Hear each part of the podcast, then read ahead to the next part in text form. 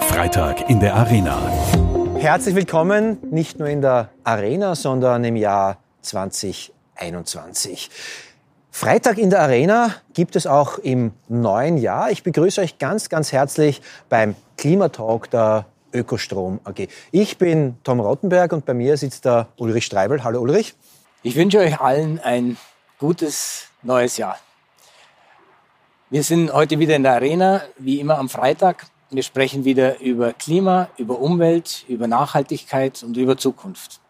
Und heute ist Katharina Rogenhofer hier, die Initiatorin des Klimavolksbegehrens. Und ich freue mich auf ein spannendes Gespräch mit ihr. Hallo, mein Name ist Katharina Rogenhofer. Ich bin die Sprecherin vom Klimavolksbegehren. Und als Klimavolksbegehren haben wir uns zum Ziel gesetzt, ambitionierte Klimamaßnahmen auch wirklich in die Politik zu tragen. Wir werden jetzt gerade im Umweltausschuss behandelt. Und ich freue mich schon aufs Jahr 2021, weil das muss das Jahr werden, in dem wir vom Reden ins Tun kommen. Und deswegen freue ich mich auch heute auf den Podcast. Hallo Katharina, schön, dass du da bist und ein gutes neues Jahr auch an dich. Danke. Hoffentlich wird 2021 äh, gut fürs Klima. Ja, das, glaube ich, wünschen wir alle und das werden wir heute auch diskutieren. Jetzt ist der Jahreswechsel ja immer so eine Zeit, wo man gut nachdenken kann, was ist eigentlich an guten Dingen passiert. Was sind die positiven Aspekte, die du dem Jahr 2020 abgewinnen kannst und die wir auch ins Jahr 2021 und die nächsten Jahre mitnehmen können? Ich glaube, was man bei 2020 immer vergisst, ist, dass es äh, ja auch eine Zeit ähm, vor Corona gab. Und ähm, in der Zeit hatten wir gerade vom Klimavolksbegehren die Eintragungswoche und die Unterstützungserklärungsphase. Fast 400.000 Menschen haben unterschrieben. Das Ganze ist erwachsen aus einer, einer großen Klimabewegung, die die letzten zwei Jahre geprägt hat. Mit dem neuen President-elect Biden, äh, der quasi wieder dem Pariser Klimaschutzabkommen beitreten will als erste Amtshandlung, ähm, ist, glaube ich, einiges vorangegangen. Ähm, Corona hat das ganze Jahr mit beeinflusst, ganz massiv, aber auch dadurch können, wenn wir es richtig machen, positive Dinge erwachsen, über die wir wahrscheinlich heute noch reden werden. Ähm, also einfach dieses ganze Geld, das jetzt da liegt, um die Wirtschaft wieder aufzubauen, das kann positiv eingesetzt werden.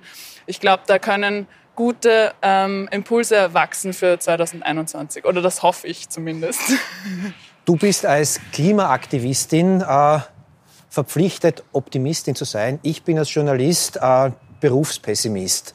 Äh, wie kommen wir 2021 zusammen? Was macht dich für heuer optimistisch? Ja, ich glaube, die Impulse der letzten zwei Jahre machen mich tatsächlich optimistisch. Also ich komme ja aus der Wissenschaft. Ich habe einen Background äh, in Biologie und Naturschutz. Und wenn man sich da anschaut, was im Klimathema nicht passiert ist in den letzten 30 Jahren, ist das ja vollkommen, das ist zum pessimistisch werden tatsächlich. Ähm, und auch das Pariser Klimaabkommen ist jetzt fünf Jahre alt, das ist nicht viel passiert. Aber die letzten zwei Jahre haben gezeigt, dass es eine globale Klimabewegung geben kann, dass da junge Menschen aufstehen und jetzt mittlerweile echt alle Menschen quer durch die Gesellschaft mit ihnen, um da was einzufordern.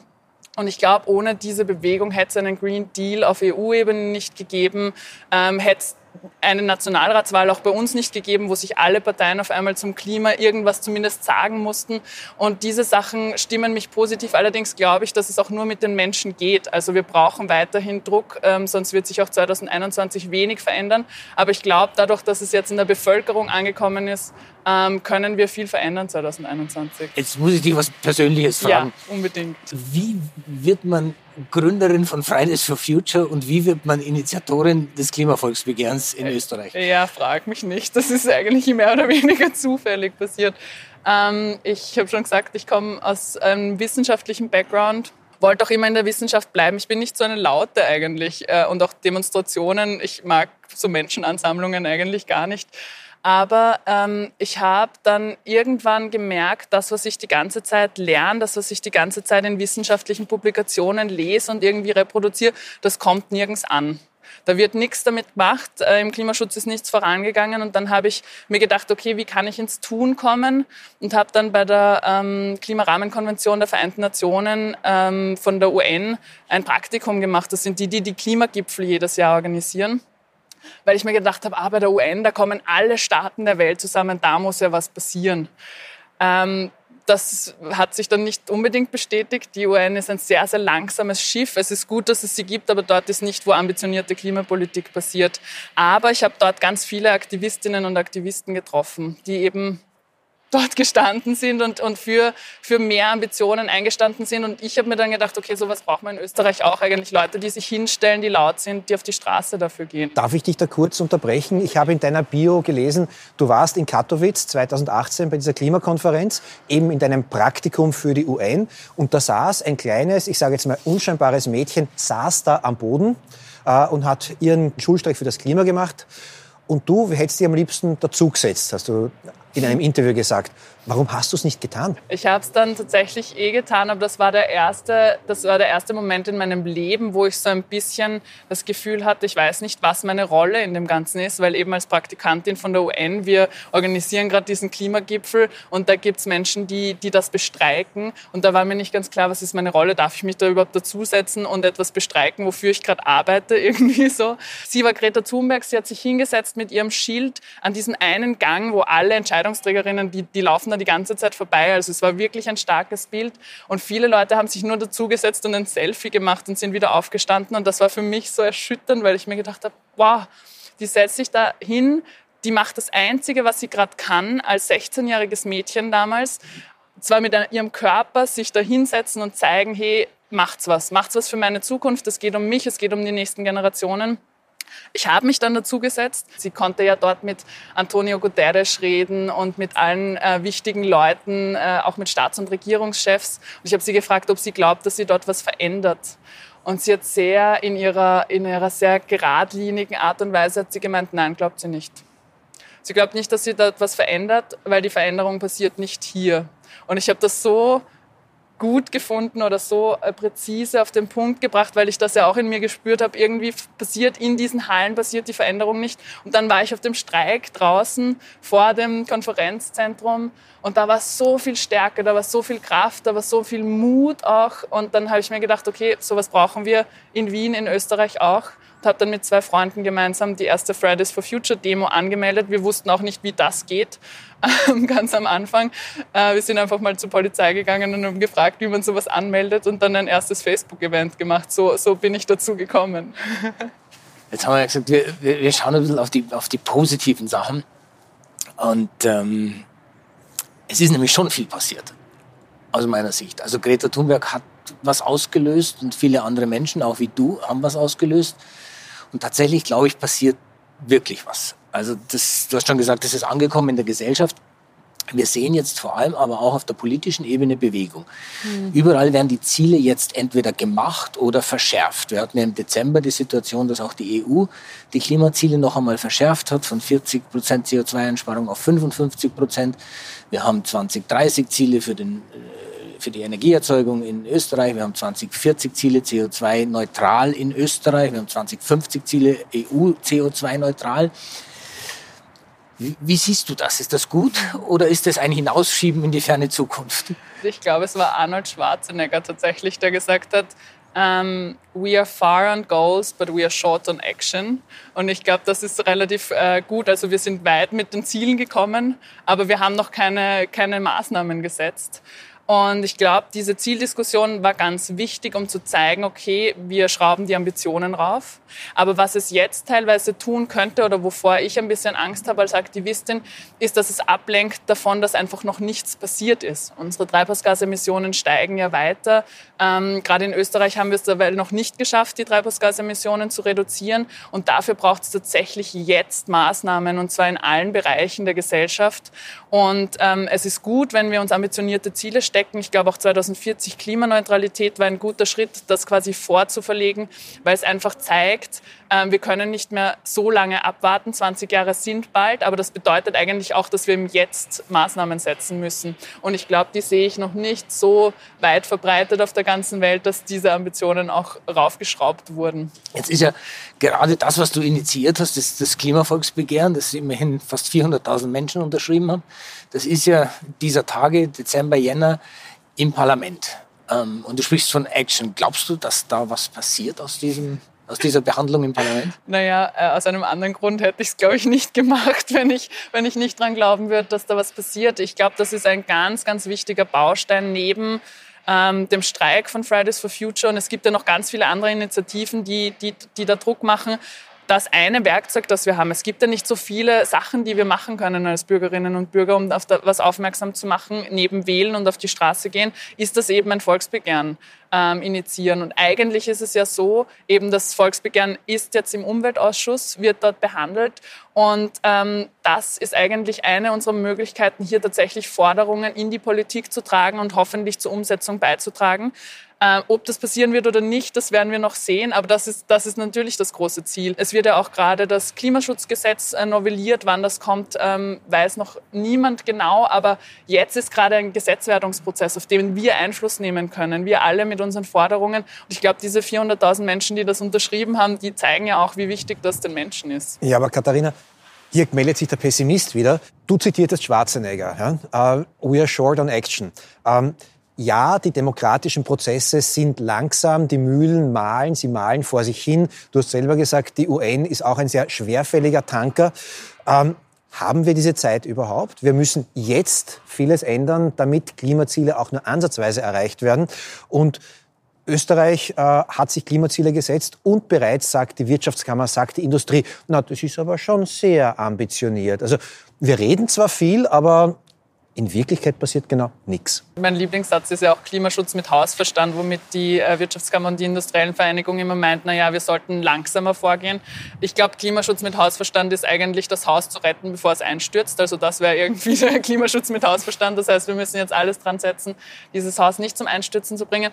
Du hast vollkommen recht. Also ähm, ich glaube, wir haben nicht mehr viel Zeit, gerade für solche ähm, tiefgreifenden Entscheidungen, wie sie jetzt gerade getroffen werden. Es ist ja durch Corona eben liegt ziemlich viel Geld auf dem Tisch, das jetzt irgendwie in irgendeine Richtung investiert werden kann. Es werden gerade Infrastrukturentscheidungen getroffen. Auch der Green Deal auf EU-Ebene muss man noch schauen, wie grün der wirklich ist, weil ganz am Anfang eben, wo er, wo er verlautbart wurde, wurden nachher Projekte beschlossen. Ähm, das sind sogenannte Projects of Common Interest, das sind die PCIs von Europa. Da sind noch 32 Gasinfrastrukturprojekte dabei. Da ist halt die Frage, brauchen wir das in einer, in einer dekarbonisierten Welt überhaupt? Wenn wir jetzt Gasleitungen quer durch Europa bauen, wie lange liegen die noch dort? Ist das vereinbar mit unseren Klimazielen?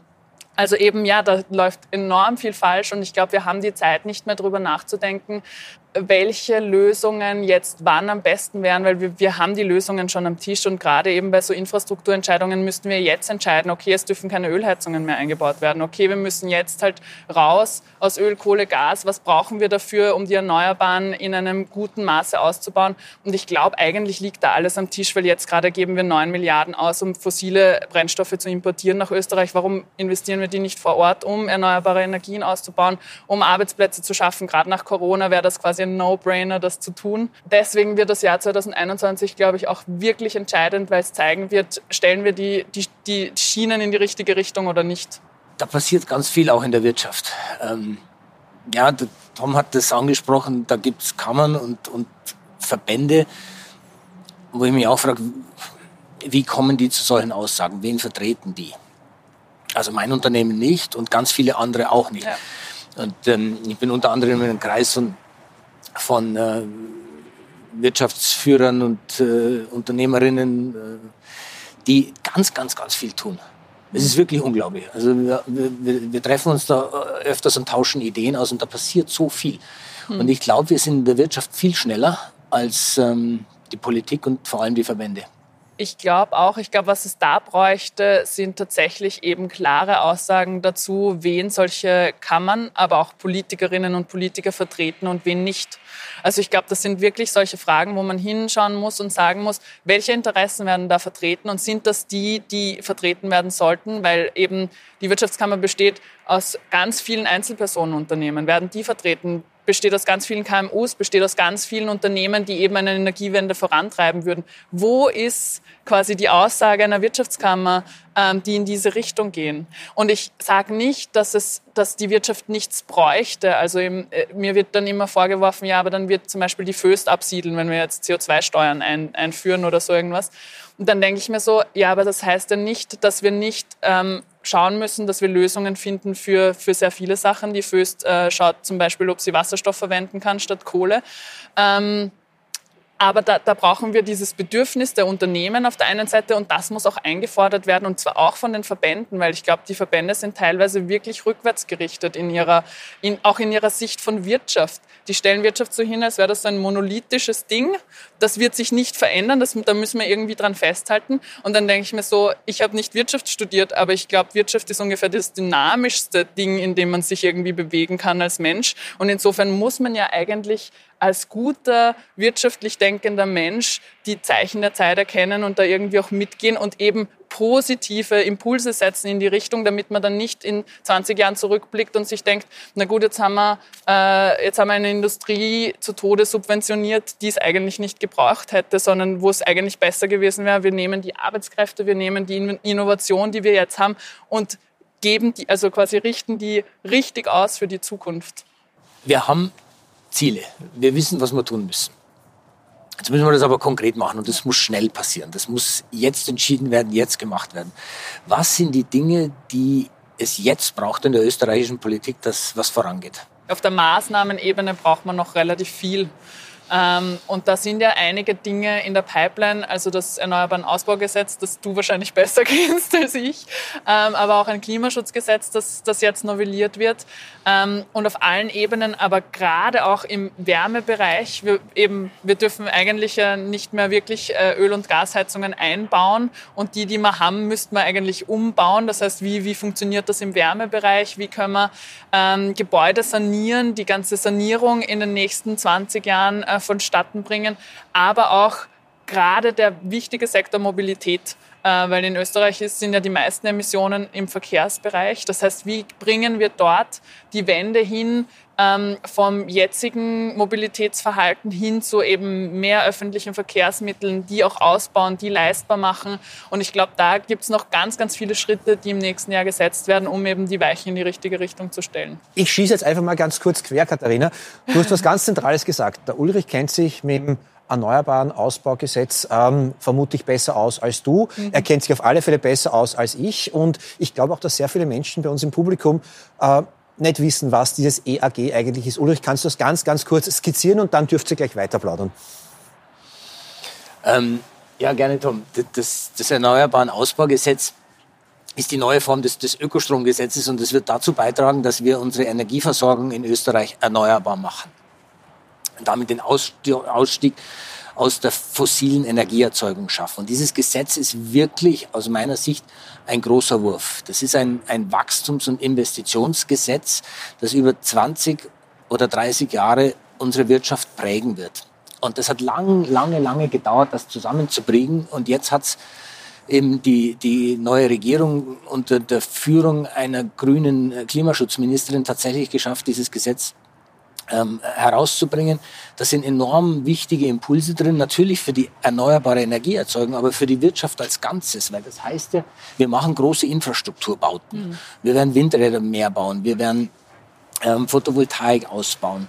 Ähm, wir werden äh, Forschung äh, betreiben können in Richtung Wasserstoff. Da ist ganz, ganz viel drin. Das sind neue Formen auch der, der, des, des Energiebezugs drin. Äh, es gibt sogenannte Energiegemeinschaften, wo sich Menschen zusammenschließen können. Jemand, der vielleicht eine Photovoltaikanlage hat, kann dann der Nachbarin, dem Nachbar, dem Betrieb nebenan dann direkt Energie liefern oder zukaufen. Also ganz, ganz spannende Formen. Und ich finde es unglaublich positiv, was da, was da passiert. Was noch passieren muss, damit es wirklich dann auch Kraft entfalten kann, ist, dass wir alle überzeugen können, da auch mitzutun. Denn ein Bundesgesetz allein löst noch nicht alles aus. Wir brauchen dann auch die Bundesländer, die die Flächen zur Verfügung stellen. Wir brauchen die Kommunen, die das dann auch in ihren Gemeinden und Städten propagieren und auch tatsächlich umsetzen. Mhm. Aber da passiert was richtig Gutes. Aber du hast es eh auch schon angesprochen. Ich finde ich find das so, so spannend, weil solche Gesetze können ein enormer Stimulus sein. Und auch darüber hinausgehend, was ich immer so, so schön finde eigentlich an der Sache ist, vorher habe hab ich immer mich so gefühlt, ich, wär, ich bin irgendwie so die naive Klimaaktivistin und die sagt halt irgendwie äh, Sachen, die nicht umsetzbar sind oder so, so wird es mir gegenüber immer ge, ge, ähm, gesagt. Aber jetzt haben wir ja teilweise wirklich schon auch dieses wirtschaftliche ähm, Argument total auf unserer Seite, weil wenn wir uns anschauen, wie viele Arbeitsplätze sowas schaffen könnte, es gibt eine neue Studie von der Uni Linz gemeinsam eben äh, mit, äh, mit dem Klimaministerium die gezeigt haben, dass es mindestens 100.000 Arbeitsplätze in Zukunft mehr gibt, wenn wir ambitionierte Klimamaßnahmen vorantreiben. Und solche Sachen können einfach enorm viel bringen und eben neben der erneuerbaren Energie müssen wir halt eben auch erneuerbare Wärme machen und müssen unser Mobilitätssystem umbauen. Also da, da fehlen noch ganze Brocken an Gesetzestexten, die hoffentlich dann 2021 kommen. Und diese ganz zentrale Steuerreform, die wird es ja auch laut Regierung erst 2022 geben in ihrer tatsächlichen Form. Also das ist auch ein, ein, eine, eine Forderung von uns, das vielleicht ein bisschen vorzuziehen, gerade in Richtung Planungssicherheit der Wirtschaft. Wisst ihr, was ich an diesem Gespräch unheimlich mag heute? Wir sind total nach vorne gerichtet und optimistisch und äh, jammern viel weniger darüber, äh, als das sonst in so Klima- und Umweltdiskussionen äh, stattfindet. Über alles, was, ich sage es ganz platt, scheiße läuft, sondern wir sagen wie, hey, da kann man was tun und da passiert etwas. Und das ist für mich ein super Gespräch, um ein Jahr neu zu beginnen. Und jetzt dürft ihr weiterreden über das, was an guten Dingen 2021 kommen wird. Ich glaube, ein, ein Thema will ich noch aufgreifen, Katharina, weil du sagst, diese, diese Steuerreform. Aus meiner Sicht ist der Umbau des Steuersystems der größte Hebel, den es überhaupt gibt. Ähm, wenn wir es nämlich schaffen, ähm, Umweltverschmutzung zu belasten. Also sprich CO2 einen Preis zu geben und anderen Schadstoffen übrigens auch. Aber beginnen wir mal mit dem CO2. Wenn wir das wirklich belasten und gleichzeitig Arbeit entlasten, dann kommen wir aufkommensneutral, wie das immer hat, gut durch. Wir tun aber zwei gute Dinge. Wir belasten Klima und Umwelt nicht weiter, sondern helfen dem dem Klima, der Umwelt, sorgen dafür, dass, dass wir in einer guten Welt leben. Und gleichzeitig entlasten wir Arbeit. Die ist nämlich bei uns viel zu hoch belastet. Und da gibt es einen ganz tollen Effekt, finde ich, dass neue Arbeitsplätze entstehen können in Bereichen, die eben grüne Technologien sind, ähm, grüne Produkte, ähm, umweltverträgliche Produkte und gleichzeitig eben Menschen die Chance zu geben, auch in diesen neuen Bereichen der Wirtschaft zu arbeiten. Und du hast 100.000 ähm, Arbeitsplätze genannt. Ich glaube, das sind sehr viel mehr, weil das werden irgendwann alle sein, weil wir hängen davon ab. Ja. Wir können ja diese alten Dinge gar nicht mehr weiter tun. Ja. Man wird als Klimaaktivistin ja immer gegen jemanden hingesetzt meistens.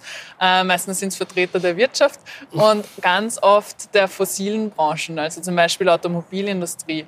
Und ich finde das ganz witzig. Manchmal kriege ich das Argument irgendwie entgegengeschleudert, ja, aber Sie wissen schon, da hängen 20.000 Arbeitsplätze dran, äh, so als wäre ich quasi schuld dran, dass diese Arbeitsplätze flöten gehen.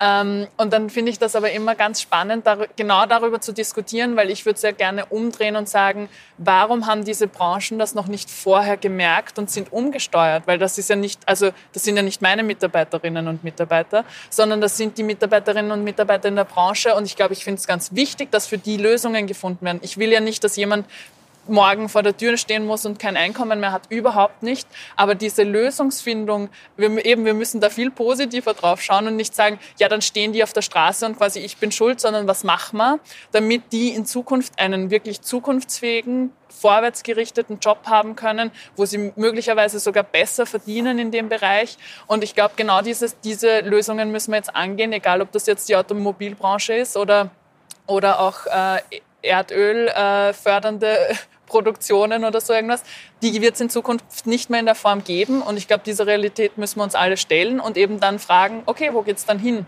auch als Unternehmen?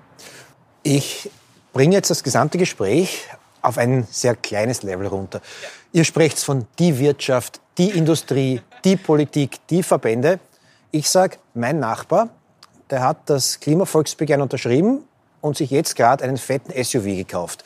Äh, es geht nicht nur darum, dass die Wirtschaft und die große Politik was macht, sondern auch, dass ich, du, du, mein Nachbar konkret was tun. Wir sagen alle, Klima ist uns wichtig, das Klima ist in der Mitte der Gesellschaft angekommen, die Klimadiskussion, und er kauft sich einen SUV. Was natürlich immer zu kurz kommt, ist, dass wir alle in irgendeiner Form Verantwortung haben. Also die Menschen, die in der Wirtschaft sind, sind ja auch Menschen, die irgendwelche Entscheidungen treffen. Und auch wir als Privatpersonen haben da natürlich eine gewisse Verantwortung zu tragen. Ähm, und ich, ich glaube aber, dass es äh, gewisse Rahmenbedingungen braucht, die manche Sachen möglicher machen und manche unmöglicher machen.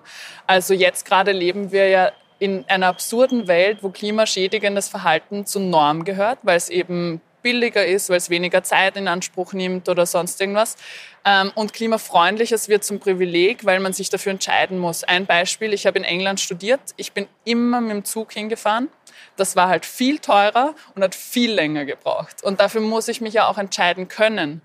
Und ich glaube aber, wir müssen das irgendwie drehen. Und da bin ich wieder bei politischen Lösungen, dass es eben Rahmenbedingungen gibt, die das umkehren. Weil ich glaube, dann würden sich viele Menschen einfach automatisch dafür entscheiden, egal ob sie jetzt äh, das Bewusstsein dafür haben oder nicht. Ich glaube, die Leute, die das Privileg haben, sich einen SUV leisten zu können, sollten auch noch mal drüber nachdenken, was das für einen Impact auf, ähm, auf quasi die Umwelt hat. Sie sollten, aber sie können. Das ist die Freiheit des Individuums. Das ist Regelung der Politik Verbieten wir diese Autos jetzt?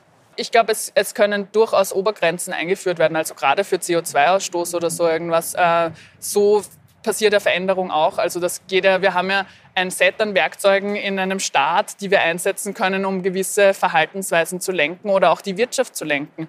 Also das heißt, wir können auf der einen Seite einen CO2-Preis einführen, aber wir können auch Standards setzen für zum Beispiel Autos. Und ich glaube, das muss auf jeden Fall her. Und dann muss ja die Frage sein, nicht nur ersetzen wir dann die Autos, die wir haben, mit zum Beispiel ähm, Autos, die, die mit erneuerbaren Energien fahren, also äh, E-Autos, sondern wir müssen ja irgendwo hinkommen, wo wir weniger Ressourcen verbrauchen, weil es ist ja nicht nur das CO2 ein Thema, sondern es ist auch das Thema, dass wir enorm viele Ressourcen auf der einen Seite abbauen, die in Produkte ähm, quasi verarbeiten. Die werden gekauft, dann werden sie irgendwann weggeschmissen oder es wird sich ein neues Auto gekauft oder sonst irgendwas. Und dann bleibt dieser ganze Müll auf der anderen Seite liegen. Das heißt, eigentlich muss unser Ziel sein, wie können wir so bequem, so einfach wie möglich, so viele Menschen wie möglich transportieren. Und das, da sehe ich in Zukunft ganz, ganz wenige Individualautos eigentlich in der, in der, in der kompletten Lösung.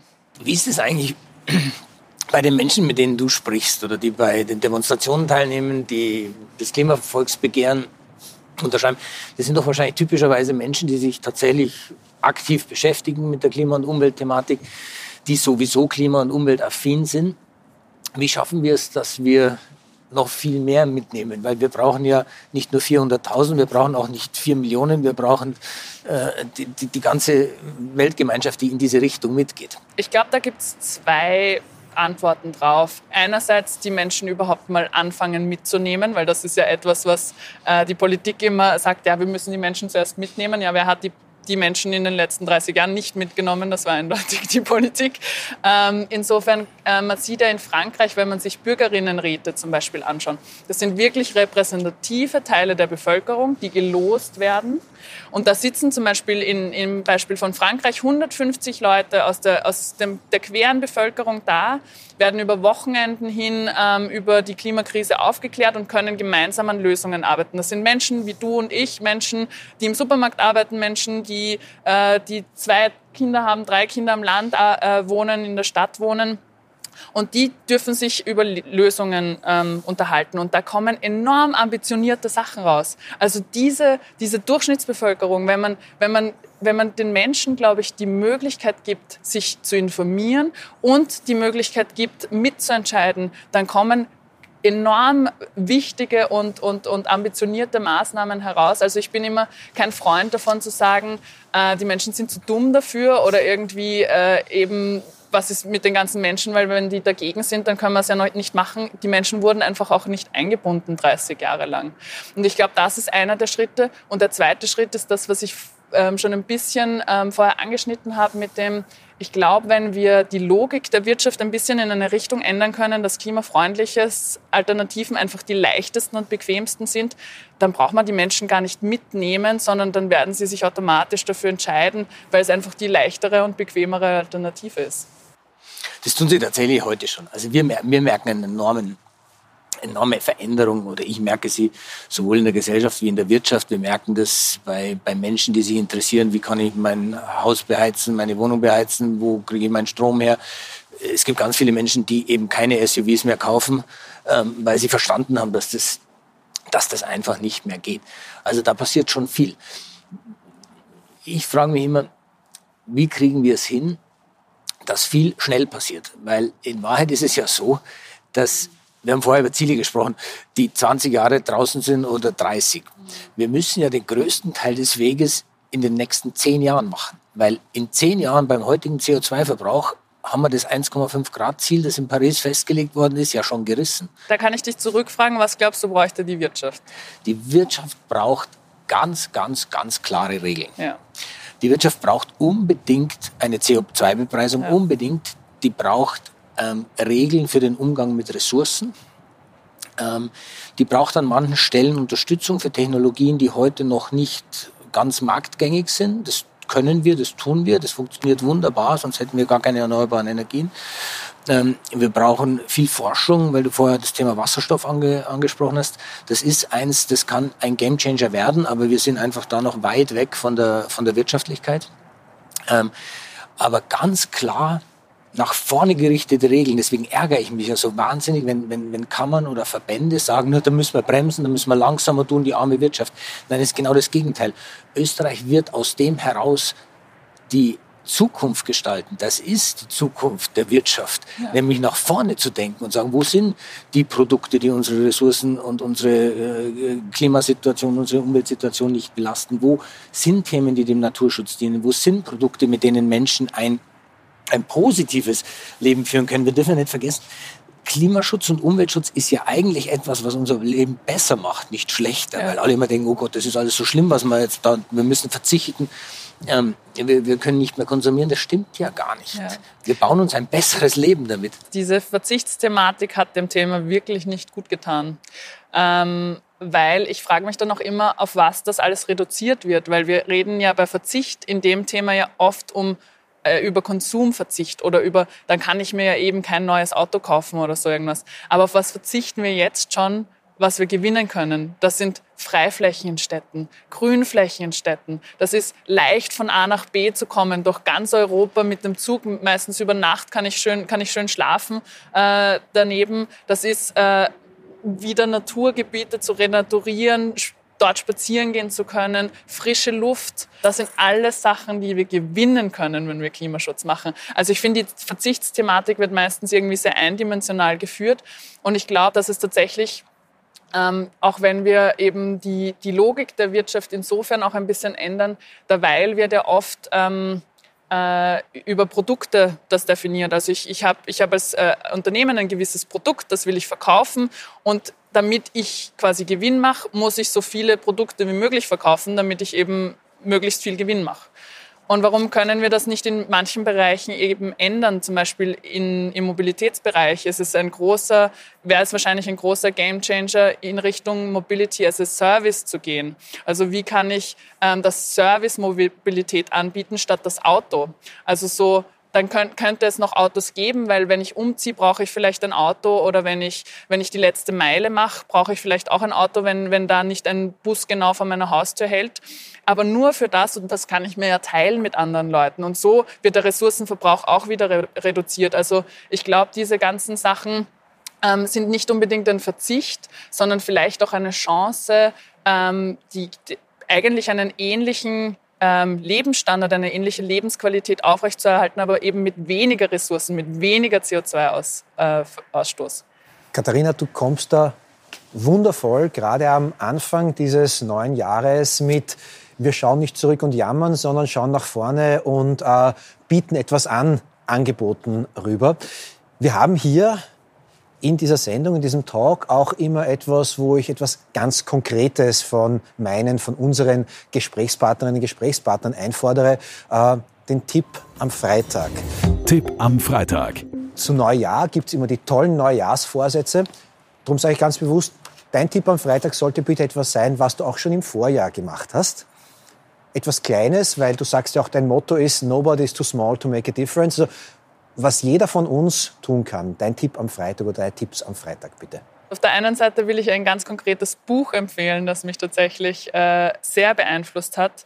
Das ist ähm, Kate Raworth's Donut Economics äh, weil ich kenne mich ja mit Wirtschaft tatsächlich wenig aus. Ich habe das nie studiert und für mich war wirklich der, der Turning Point ihr Buch. Sie beschreibt ähm, sehr, sehr gut, wir haben eben gewisse planetare Grenzen und wir haben ein soziales Fundament. Und auf beide wollen wir eigentlich nicht verzichten. Also wir wollen nicht über diese planetaren Grenzen hinausschießen, weil sonst haben wir eben Klimakrise und so weiter und so fort. Die, äh, die Ozeane werden übersäuert. Und auf der anderen Seite haben wir das soziale Fundament, wo wir nicht wollen, dass irgendwer drunter fällt. Also wir wollen, dass alle wo wohnen können, dass das alle warm haben, dass alle ein Essen äh, haben können, dass alle Zugang zur Bildung haben.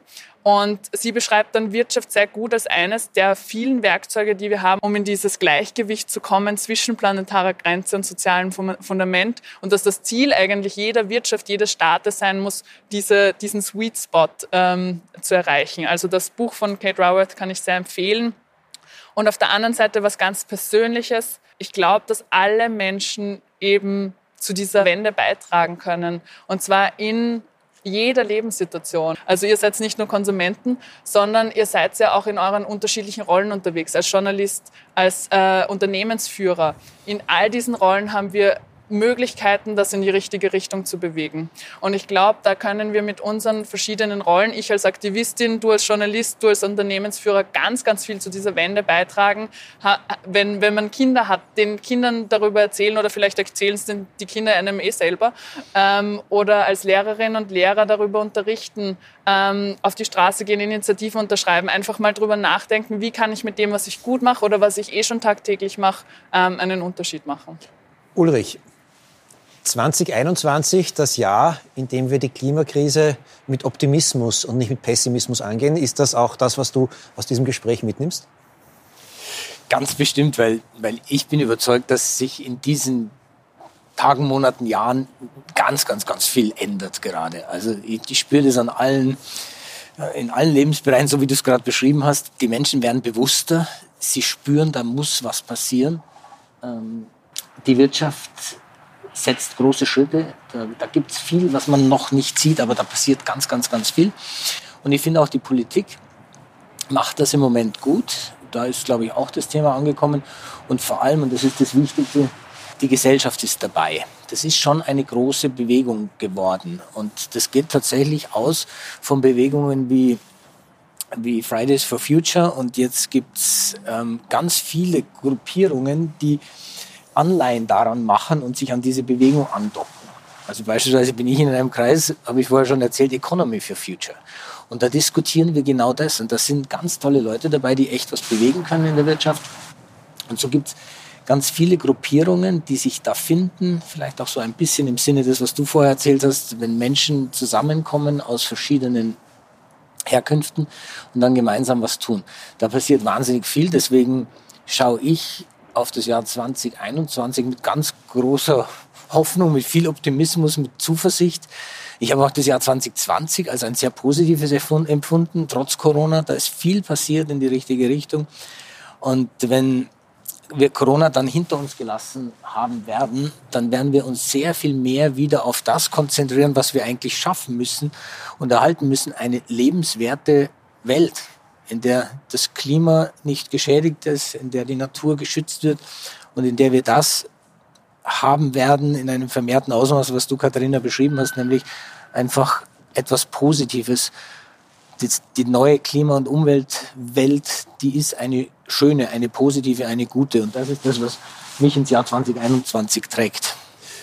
Dann nehme ich all das, was ihr beide gesagt habt, auch mit in dieses gerade beginnende Jahr und sagst mir ein ganz simplen Zitat, so wie Baumeister Bob sagt, können wir das schaffen? Ja, wir schaffen es. äh, Katharina, danke, dass du zu uns in die kalte Neujahrsarena gekommen bist. Ulrich, danke, dass wir wieder gemeinsam plaudern durften. Ich bedanke mich auch bei euch, dass ihr zu Beginn dieses Jahres hier bei uns bei Freitag in der Arena, dem Klimatalk der Ökostrom AG, mit dabei gewesen seid. Wir schaffen das und alles Gute für 2021. Ciao.